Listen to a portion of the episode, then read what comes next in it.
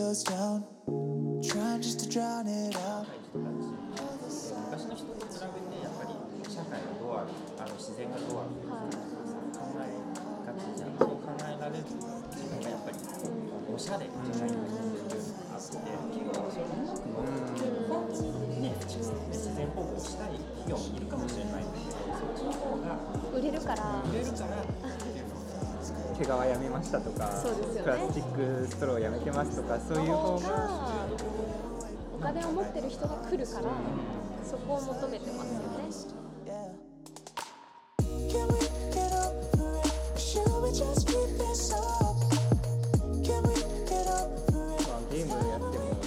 解消できるんじゃないかなって思うんですけあどそれは反論お別にゲームは自分はゲームやんないんですけどあゲームはやんない。別にっててもいいん。じゃないかなスポーツやってなくても確かにそれが何であっても別に本人が解消できるなら本当はいいはずですけどね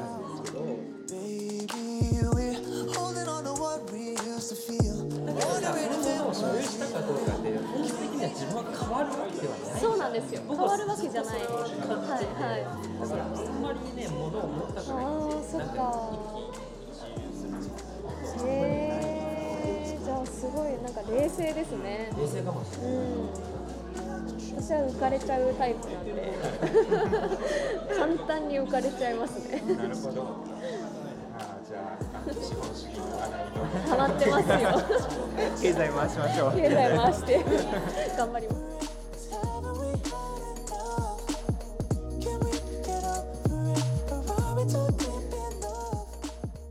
はい皆さんこんにちは。こんにちじははい。今日はねなんと銀座に来ております。来ております。来ておりますねなぜ銀座に来てるのかというとちょっとあの今回のテーマがいろいろ考えまして何でしょうか？なんかあ誰も発表しない僕が発表します物とモテです。今回のテーマそうなんですね。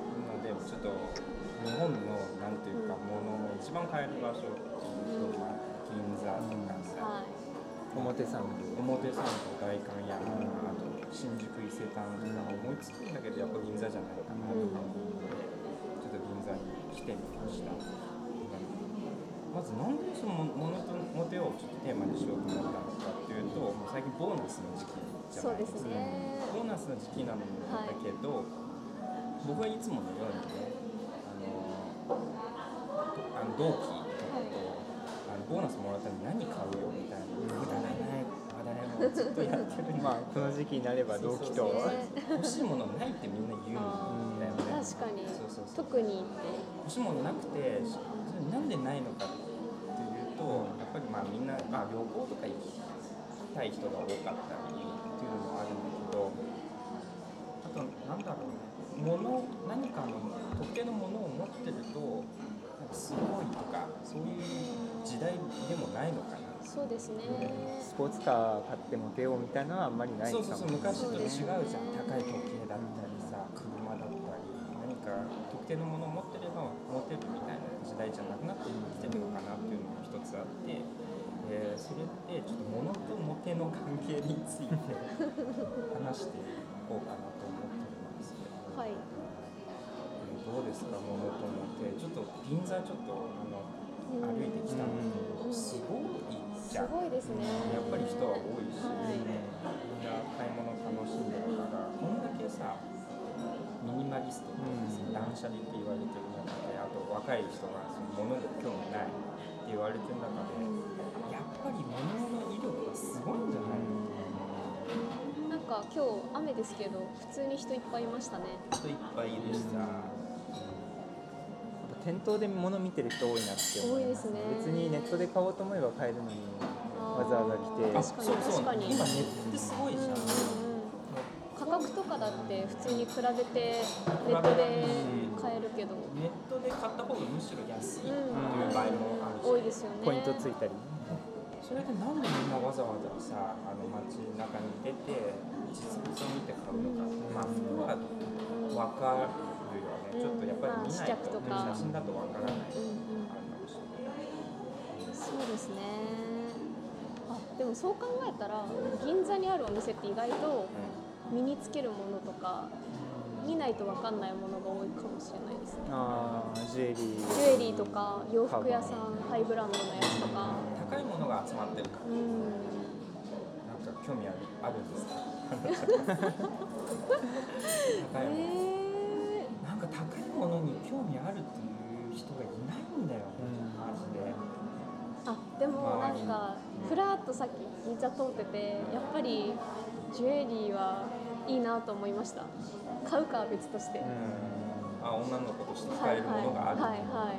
何がいい？のジュエリーえーでもやっぱりなんかある程度の年齢になったらそんなにこう1000円とかのはつけれない気がする。そうなんだ、こだわってないとか言いつつなんか一定基準は超えとかないとなんかダメな気がする。なんかね社会的なさそうそう。無言な圧力があるじゃん。なんか安っぽいのも失礼だしただ逆に高級すぎてもそれはちょっと嫌味な感じが、ね自分に合ってないところもある。さっきすごい言ってたのがさあの我々若い人が高いものに興味がないんじゃなくて多分あある程度一定の年齢層になったら興味を自然と持って、持つようになるんだそうですね。じゃあ引き続きちょっとお二人まあ僕も含めてなんですけど、はい。ちょっと今の人たちってどういう基準で物を買ってるうんのかうん聞いてみたいなと思うんですけど、は僕からいきます、はい。ちょっと最近最近すごい高い時計を買ったんですよ。い今日もつけてますね。今日もつけてます。輝いてます。ね家賃1年分で。すすまあ、ごい。というのもそんなに今年、まあ、コロナがあって旅行にあんまり行けなかったからお金が貯まってたのであってなんかいいものないかなと思ったらやっぱりさっき言ってたさ無言の圧力がすごい感じてたんだよね、それなりの企業に勤めて G ショップつけてるんじゃねえよ。周りから？それとも上司？会社の上司です。まあちょっとあの1回だけじゃなくてすごい複数回言われたのでへまあまあまあちょっと購入を検討してもうすぐに決めました。決め手は何でしょう？決め手はやっぱデザインかな。僕の年齢層。でも、まあ、つけててそんなに嫌味ではない。あの感じが良かった、まあ、すごく愛用して普段使いしてますね毎日毎日まあやっぱ機械式の時計なんですけどすごい愛着が湧くなってほっとくとね止まっちゃうからーそうですね。っていうのが最近の高いからやっぱり時計はって言いますもんね。いまだに。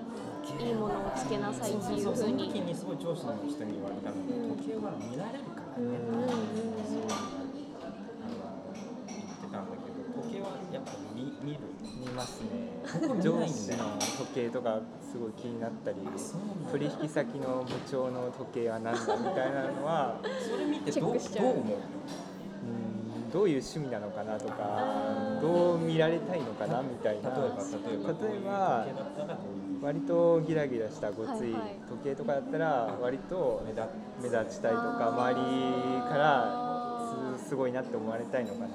思ったり逆にちょっとパッと見高いかわからないとかなんかあんま見たことないなとかセンスあるなっていうとあーなんかどういう人なのかなって興味持ったりしますね。確かにそういうのって聞いてみたいって思うかもしれないですね。うん。どこの時計なんですかってちょっと聞いてみたいなと思って。あゆきくん的にはやっぱ時計は結構大事時計以外はなんか見たり時計以外は、まあ、靴は見ますかね。スーツはあんまり会社的にもなんかポロシャツの人とかも結構いたりするので。確かに最近なんか別にカジュアルになってますもんね。そうだ見ないですね。いやだから皆さんあの時計と靴は男の子が大事だということですよでも僕全然見ないんだよ。うん。靴も時計うもん。でも多分今買っちゃったじゃないですか時計を。ね。周りの反応はあの反応やばいんだけど。やばいですか？僕はすごいデザインで買ってるんだけど。みんなびっくりしちゃう。そうそうびっくりしちゃってるっていうのがあのこのブランドっていうのはすごいあの機械機械機械式がすごくあのにこだわっててスイスのブランドなんですけど知る人ぞ知る名品みたいな感じ僕はそんなに機械式に詳しかったり時計に詳しいわけではないデザインで買っただけなのにその他のおじさんがさ反応しちゃう。ざわざわざわしてあいつなんか通だぞ。そんなこと全然ない。んですでもあやっぱりそのもの何どういうものを買うかによってどういう人であるか判断される。そうですね。大体になってますね。だろうけど実際にじゃあ僕が本当にこういう人なのかどうかっていうのはあんまり関係ない。ん。だって全然時計のことについて知らないし確かまあただ初対面とかだったらそこで判断するしかないかなっていうのはあります。そうだねそれはすごい思うんだけど物と人間っての関係って。人間はあの良くも悪くも最初はあのあんまり話さないうちは物何を身につけても服だったりあの、まあ、時計だったりアクセサリーだったり髪型だったりビジュアルな点を見てこの人はどういう人なのかを想像して。にそうですね。ある程度こうカテゴライズできるというか。そう自分と相手がどういうあの関係が適切なのか、はいたどういう態度がいいのかっていうのをもう仮決めしてそこからですよね。そこからスタートして。いくうんっていう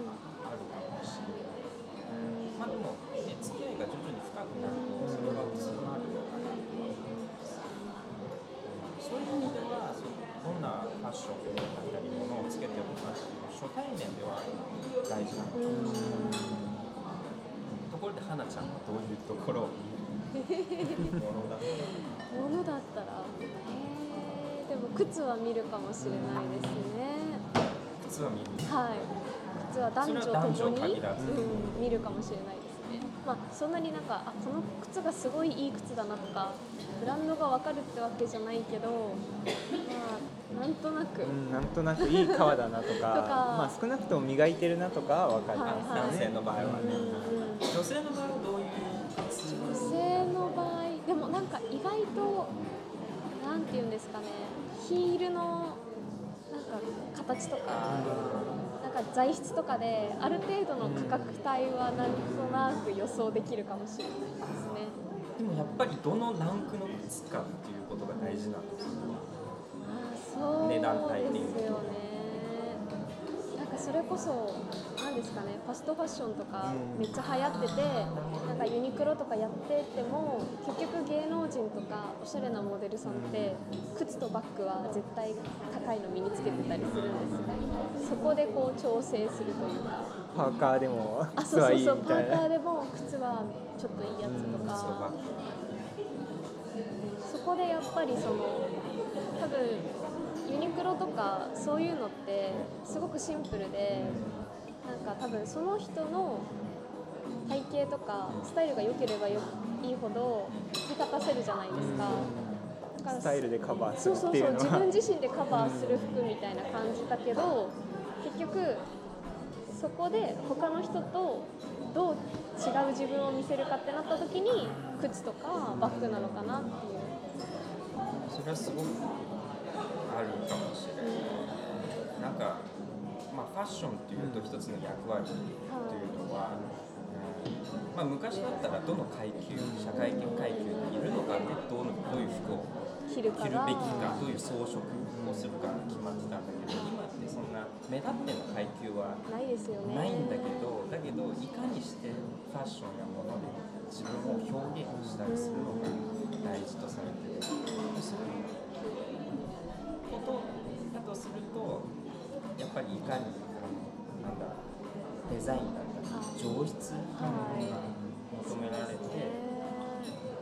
都市に住む人々だったら自分がいかに他の人と差別化をできるかっていうのはあるかもしれない。なんか前にちらっと話に出たのがあの洋服の染め方の話がちょっと出たのを今思い出したんですけどなんか結構普通のその日本のブランドとかでも最近これはどこどこで藍染めしてますとかいうのを売り出してセールス文句にしてるというか一つの他と違う点を見せて買わせたがるのは多いのかなっていう。そそういうブランドの,、まあそのストーリーだったり作り方だったりでそのマーケティングしてると思うんだけどどういうところに惹かれるのかすごい僕私事なんですけど、はい。パタゴニアっていうブあランドがあるんです。よあはいはい。すごくねパタゴニアは、う自然ん、本当にすごい、どうやって自然を守ってるのかとかさどういう再生材を使って服を作ってるのかってなんかソーシャル的なそうですよね責任を果たしてるということをすごくあのマーケティングしてるじゃん、はいはいなんか聞いてて、あこう今の若者たちは共感するんだろうな、特にそのパタゴニアはアウトドアブランドだからさ、はい。山登ったりキャンプしたりする人が好きだから、そういう自然保護の、うん。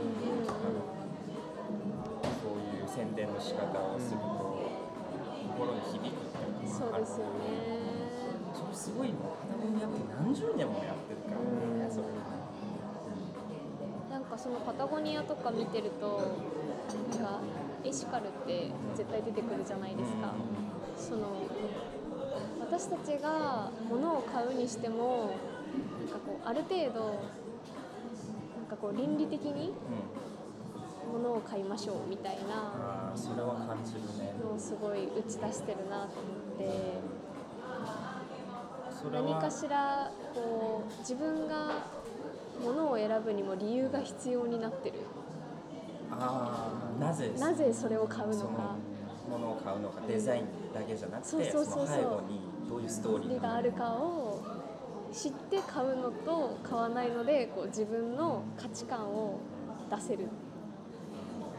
より一層ものっていうのは自分がどういうストーリーに共感できるのかとかさどういう価値観の人間であるのかを表現するものになるそうですね。のがあるかもしれない。ね。確かに。階級じゃなくて中身を出すようなものに変わってますよね。でもファッションは。階級じゃないと言うんだけど、はい。僕はちょっと思うのは階級はやっぱ存ありま在してる。すよね。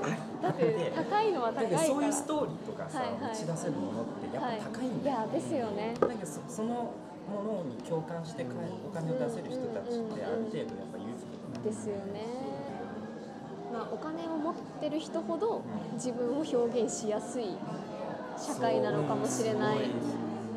あの嫌な、うん。本当は別にそうじゃないはずだけどそうやって結局階級は消えてない。一方でどうなんだろうね。自分でさあの例えばあの自分のストーリーを作って例えばそこの外国のどっか山登った時に石を拾って、その石ですごいあーなんかアクセサリーとか作ったりしアクセサリーて作りました。みたい。なでどう思う？それもやっぱストーリーがあるんだけど。確かに。それはなんか自分だけのストーリーなんだけどそそのなんかアクセサリーをつけてる時にやっぱかっこいいってなるのかそれとも変な人ってなるのかって微妙じゃね？って僕は思ってるんだけど。あー確かに。そうですね。ブランドが打ち出してるそのストーリー性とそのん。自分だけだけのストーリー性ってなんだろうね違いって。ブランドの打ち出してる倫理的なものとかっていうのもやっぱりその人に見せるようなのかなっていうのは思いますね。自分だけのうんそのストーリーが分かる人に向けたアピールっていうのはあるかなと思います。そうですね。そういうふうに思うのは今のそういうマーケティングの仕方とかもあのやっぱり流れはい。昔からの時代の流れがあって今の若い人たち昔の人と社会がどうあるあの自然がどうあるとかさ考えがちじゃんそう考えられる自分がやっぱりおしゃれじゃないんだっていうのがあって企業はそれにうまく乗ってる本当にね自然保護をしたい企業もいるかもしれないんだけどそっちの方が売れるから売れるからっていうのが毛皮やめましたとか、そうですよね。プラスチックストローやめてますとかそういう方がお金を持ってる人が来るからそこを求めてますよね金持ちがねちょっとテスラが出てきた時にお金持ちとかあのハリウッドのセレブたちがテスラに乗り換えたんだけど、それはやっぱりあのなんだろうな彼らがまあ本当に保護したいっていうのはあるんだけどさテスラを持ってることがさ自分はそういう意識の高い人間価値観のある高い人間だっていうアピールだっていうわけでそう考えると、マーケティングってどこまで本気なんだろうっていうそうですね。ナイキの CM もそうまさに。まさに確かに売るためのものっていうのももちろんある。と思う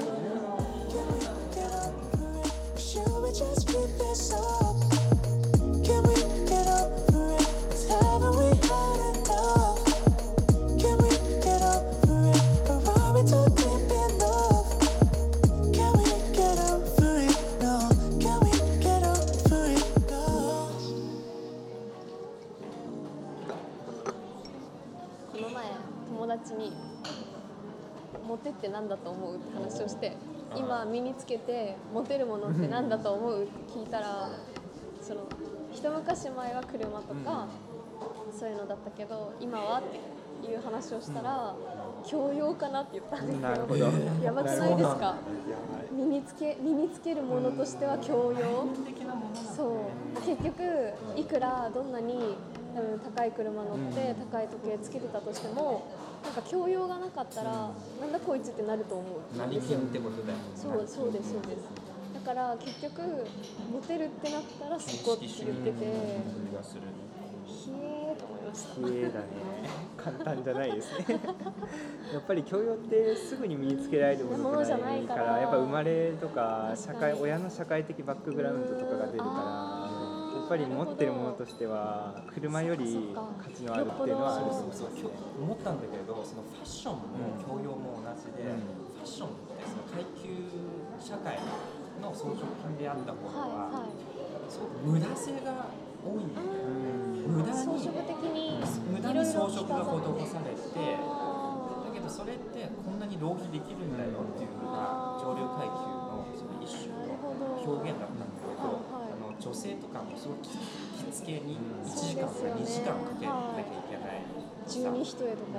そうそうそう。一人じゃ着れないレベルの。しないといけないんだけどそれはね金銭的な浪費ができる時間的な浪費ができれば上流階級の一つのアピールだったわけだそうですね教養も同じでで昔の人は何を教養としてたのかというとやっぱラテン語とかじゃないですか。ラテン昔のヨーロッパだったり、まあ、そんなに昔ではないんだけどでラテン語ってあの、まあ、代表とされる教養って無駄なんですよ、うん。死後だからいいんでしょうね。確かに。今話されてもないし。実用じゃないからこその意味っていうのは。その無駄なものをいかにどんだけ身につけられるかが自分その人のあなんだろうあの階級としての教養がある表現方法だったなるほど。無駄な無駄な知識がどんぐらい身につけられるかまあ、そうですよね。だって実際まあ本当に足し算と引き算ぐらいできれば、まあ、正直そうそう実生活困らないぐらいだったけどまあいろいろ勉強しなさいとも言われいろいろみんな次から次にいろいろ買うのはやっぱりこう無駄なものを増やして。やっていくのが一つの、まあ、分かりやすい表現。あウイスキーとかもやっぱり酔うためっていうわけじゃなくてやっぱり味を楽しむっていうのがあるなって思いますね。完全に無駄じゃないですか。確本当に酔いたいってだけだったらその辺のー割チューハイとかでよくてで確かに100円ぐらいで終わる話だけど。教養か。教養か。で今の時代ってそんなに教養へのなんだろう憧れみたいなものが出てきてるってことかなでもなんか傾向としてはか簡単に身につけようみたいなところはありますよね。うん。効率的に身につけられるものっていうふうに思われてるからなんかそこはちょっとそのさっきのラテン語とかとは考えが変わっちゃってる。なんか本当の上流階級の人たちが言ってる教養とは多分違う教養が今の一般的なものなのかな商業的なあそうですね。教養ですね。商業的なやつなのかなってのは。これの本読めばあそうそう、教養つきます。よみたいな本を入れてすぐに身につけられるそう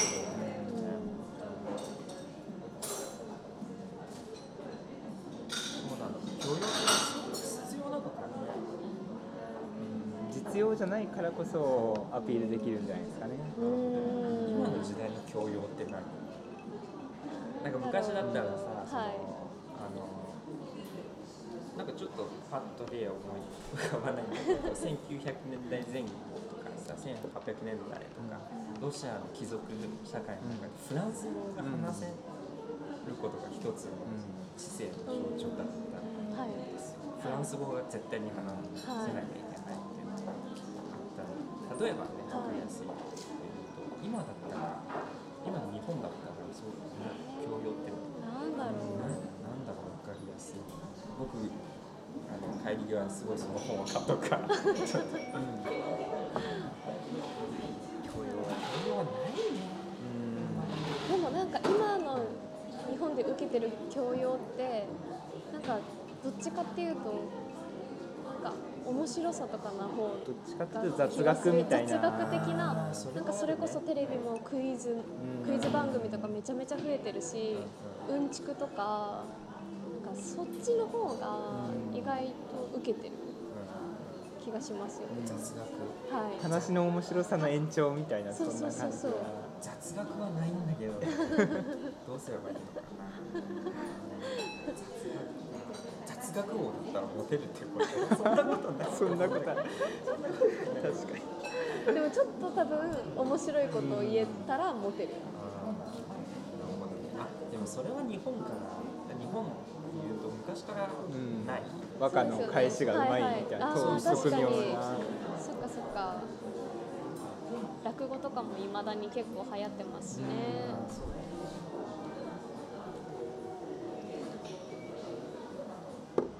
モテっていうとやっぱスポーツ日本だったらスポーツうんなんじゃないかな。高校生ぐらいまでやっぱりモテるのはスそうそうポーツができる。スポーツじゃん。サッカー野球ラグビーラグビーは大学から、高校大学からで、えーあと王道なのバスケぐらいそうですね。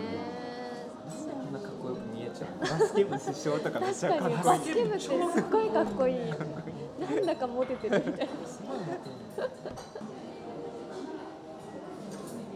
なんかすごい不思議なのがそうやって結構自分に辛いことを課してやる人が素晴らしい人間だみたいな風潮があるけどなんか別に会社で嫌なこととか人間関係うまくいってなかったらそんなのやめちゃえばいいじゃんっていう風潮もあるじゃないですか。そういう本もあります。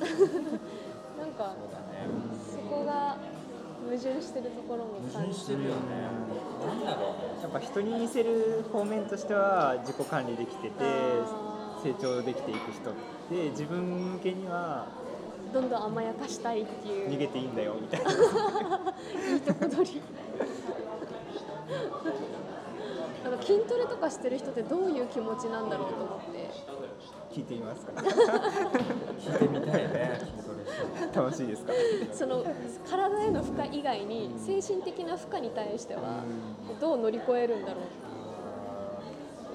何がモチベーションなのかっていうそうそうそうのを僕はスポーツをちっちゃい頃からしてこなかった人間なんだけどあのやっぱりちょっと思うのはスポーツしておけばよかったなって。思って会社で働くとストレスが溜まるっていうのがあるじゃん、はい。ちょっとちょっと走ったりとかするとは解消されるっていうのもあるよね、なのでちちっちゃい頃からそのスポーツをやってきた人たちからするとあの多分ちっちゃい頃って楽しいためにスポーツやってる人もいるけどそれが習慣になって大人でも続けるとそれがちょ程よい、ね、会社のストレス発散の場になるという意味で僕はスポーツは大事だとは思う。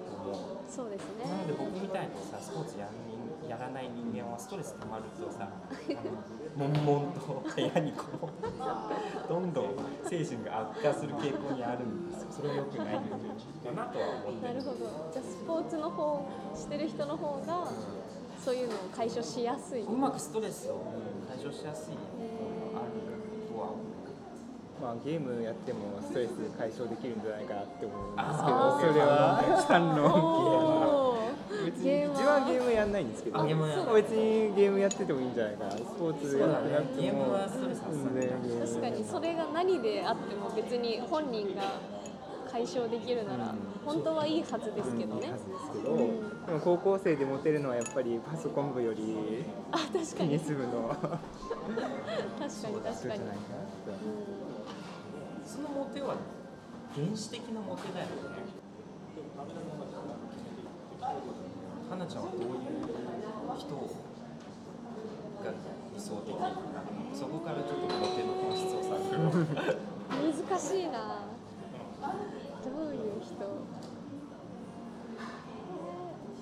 でもまあ何ですかね。あ比較的こう穏やかな人がいいかもしれないです。その何かこう問題が起きたりしてもそんなにこう起伏が激しくない人の方がそうですね。芸能人というと誰？芸能人。芸能人か。今ドラマ見てるのはあの中村智也。調べていい調べようとかね。のドラマ見てますよ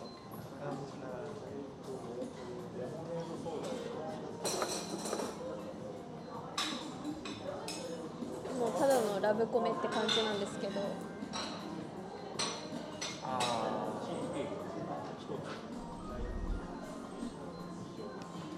でもこのドラマの中でその中村智也が若手若手の敏腕社長ですごいこう仕事バリバリの人なんですけど付き合ってる女の人がいてすごい穏やかなお互いこう大人な関係で仕事もきちんとやってっていう人と付き合ってるんですけど森七菜ちゃんがやってるちょっと破天荒なこう何するか分かんないような女の子に出会ってどんどんそっちに惹かれていくんですよ。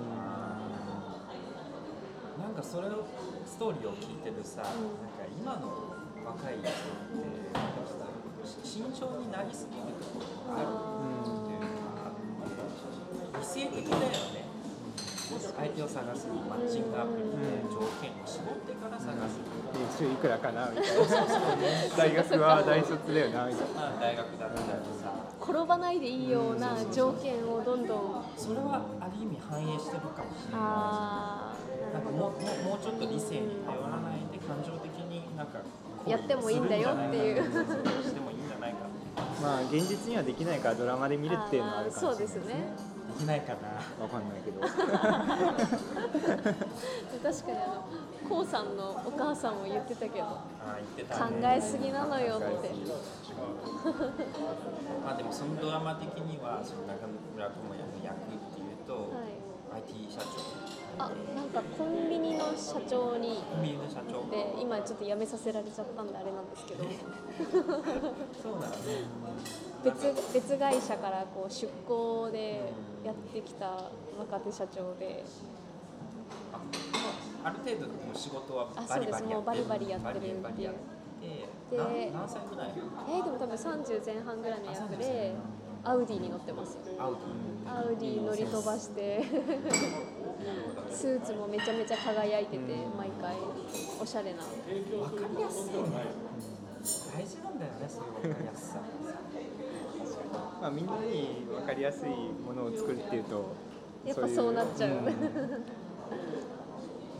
数にしか分からないっていうのはちょっと。うんでそのくっつく方の女の子はもうなんかひっちゃかめっちゃかというか別にそんなにこう綺麗なお洋服着てるとかじゃなくてもともとコンビニでバイトしてましたみたいな子だけど、まあ、視聴者はその2人がくっつくのを望んでいるから。その女の子はあれある意味なんだろう視聴者層。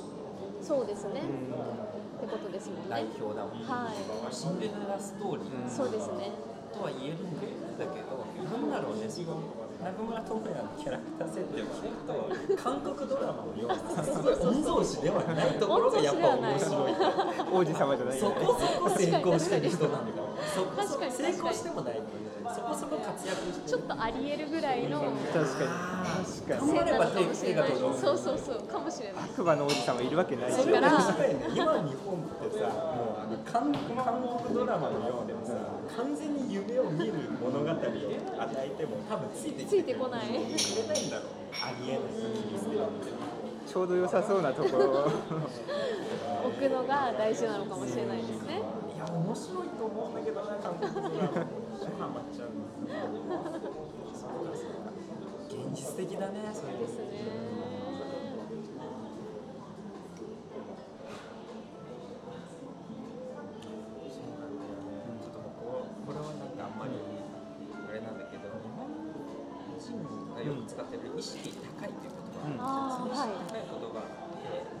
どちらかというと、まあ強豪だったりとは違って時代を先に先取って自分のチャンスにできるかどうかっていうなんだろう一種の、まあ、実用主義実用主義的な観点だよねそうですねそれは教養とは違うよね、でだけどその実用主義な観念が、え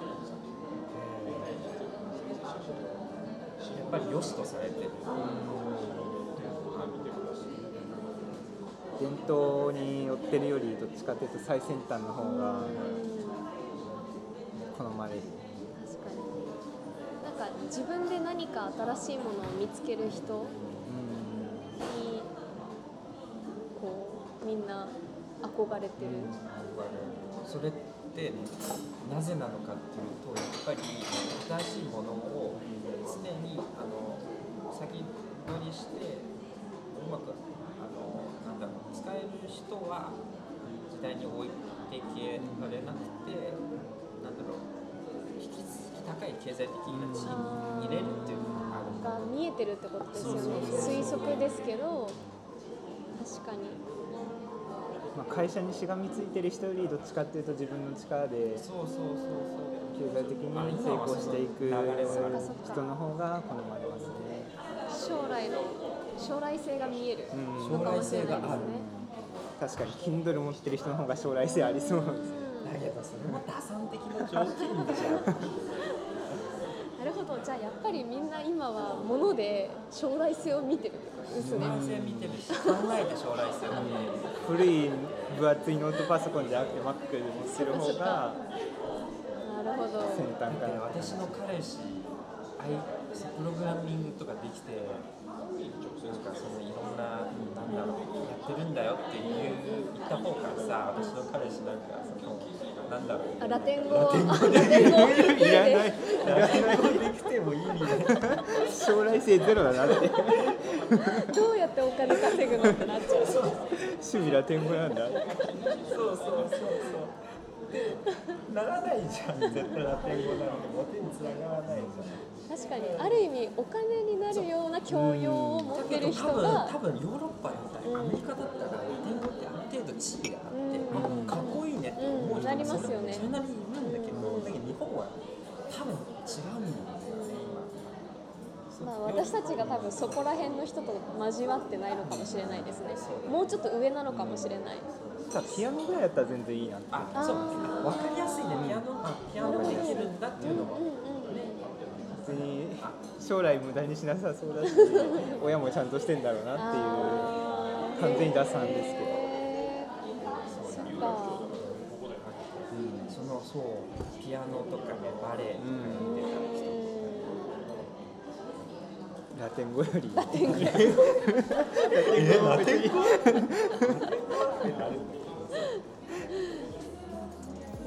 やでもラテン語で詩を書いて恋が始まるかもしれないし。いやすげえかっこいいかっこいい。わかんない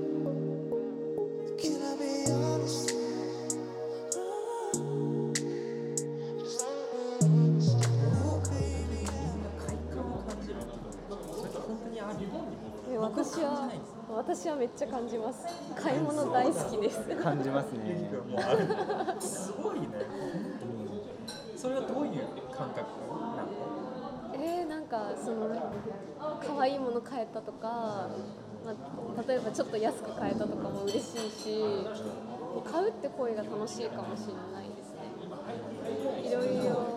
ばくない？いいもの見つけたなっていう感覚は絶対ある。なと思いますねあのその快感を感じる人に話を聞くと金を払った時のお金を払った時の瞬間ぱり一瞬のあとその紙袋かどうかわかんないですけどその商品を持受け取った直後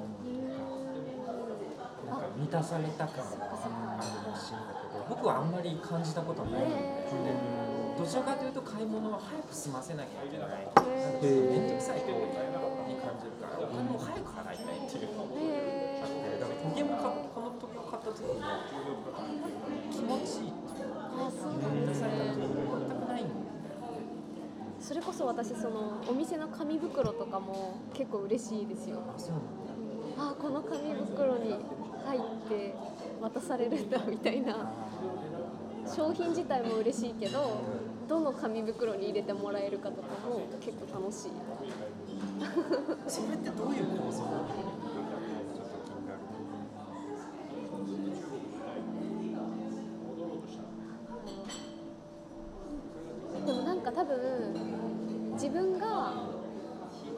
見つけたと思ってそれを手に入れたらなんかちょっと自分が上がる気がする。自分の周りにいいものが増えたらちょっと自分も良くなった気がする。アイテムゲットしたみたいな。RPG でちょっそうそうそうそう。と勇者の剣手に入れまそうそうしたみたいな。ちょっといい剣手に入れたみたいな。だけどさそのものを所有したかどうかって本は自分は変わるわけではないじゃそうなんですよ。変わるわけじゃない。僕はずっとそれを感じてて、はいはいだからあんまりね物を持ったからいってなんそっかか一喜一憂することはあんまりないへえじゃあすごいなんか冷静ですね冷静かもしれない、うん。私は浮かれちゃうタイプなんで。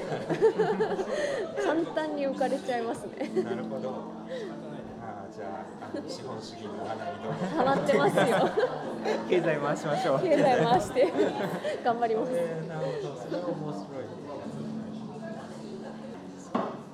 あとちょっとすごい語りたいのがインターネットアマゾン。とかさ、はい。買い物をするようになった Google で検索するようになってさなんか携帯どのサイトを見ても、はい。その関連商品が出てくるんいやだよー。あれ何なんですかね。すごい恐ろしいなと思って。広告が全部自分が見てるサイトになっちゃいそうますそうそうもんね全部一緒。全部その広告になる。じゃんあのこの前あの時計をいろいろ調べて、はい。買った時にいろいろ調べてたんだけどその間に1週間2週間全部高級時計。へ探してるんですか？って。ねそうそうそうそう。バレちゃってね。それって結構恐ろしいことでなんか少しでも興味持った商品があればインターネットがもう逃逃さないようにその人をもうーその世界に引きずり込もうとしてる。そうそうそう所有欲っていうのが引き立てる肥大化させるようになってるんだよ一斉に売りに来るみたいな感じがそうそうそうそれす確かにごく恐ろしくない本当ですね。なんでそうなってるの？IT のエイジ嫌なんだけどさまあ Google にログインしていればどういうことに興味があるかっていうのはもちろん Google に捉えるわけで Google がその人に合った広告をちゃんと出してくれてるっていう Google がちゃんとしてるっていう。そういう仕組みがあるんだよね。う、何が恐ろしいかっていうと、そのものって本当に自分が欲しいのか欲しいと思わされてるのかっていうのがますますさ雑誌なんかよりも全然強いメディアとなって自分に迫ってくるわけだからさますますお金なっちゃうんじゃないけない確かに。じゃあ思ったよりネットショッピングよりウィンドウショッピングの方がお金は使わないのかもしれないですね。うんそうかもしれない。まだ距離が。うんありますもんね。だけどネットってこのボタンを押したら。さ知らない間にさ動いていきますからね。なるほど。そういう意味では銀座に皆さん来ましょう まずサービスをね受けられるしいろんな説明をそうですね。ふらふら歩きながら本当に欲しいって思ったものに出会えたら、実際に見た方がいいかも。しれない、うん、それが一番買った時の楽しみもあるかもしれないですよね。思い出もにもなりうんますしうん。ここで買ったんだとか、誰と歩いてる時に買ったとか、こういう人から買ったとかはい。なるほどじゃあ本日の結論というか結論としてはいありがとうございま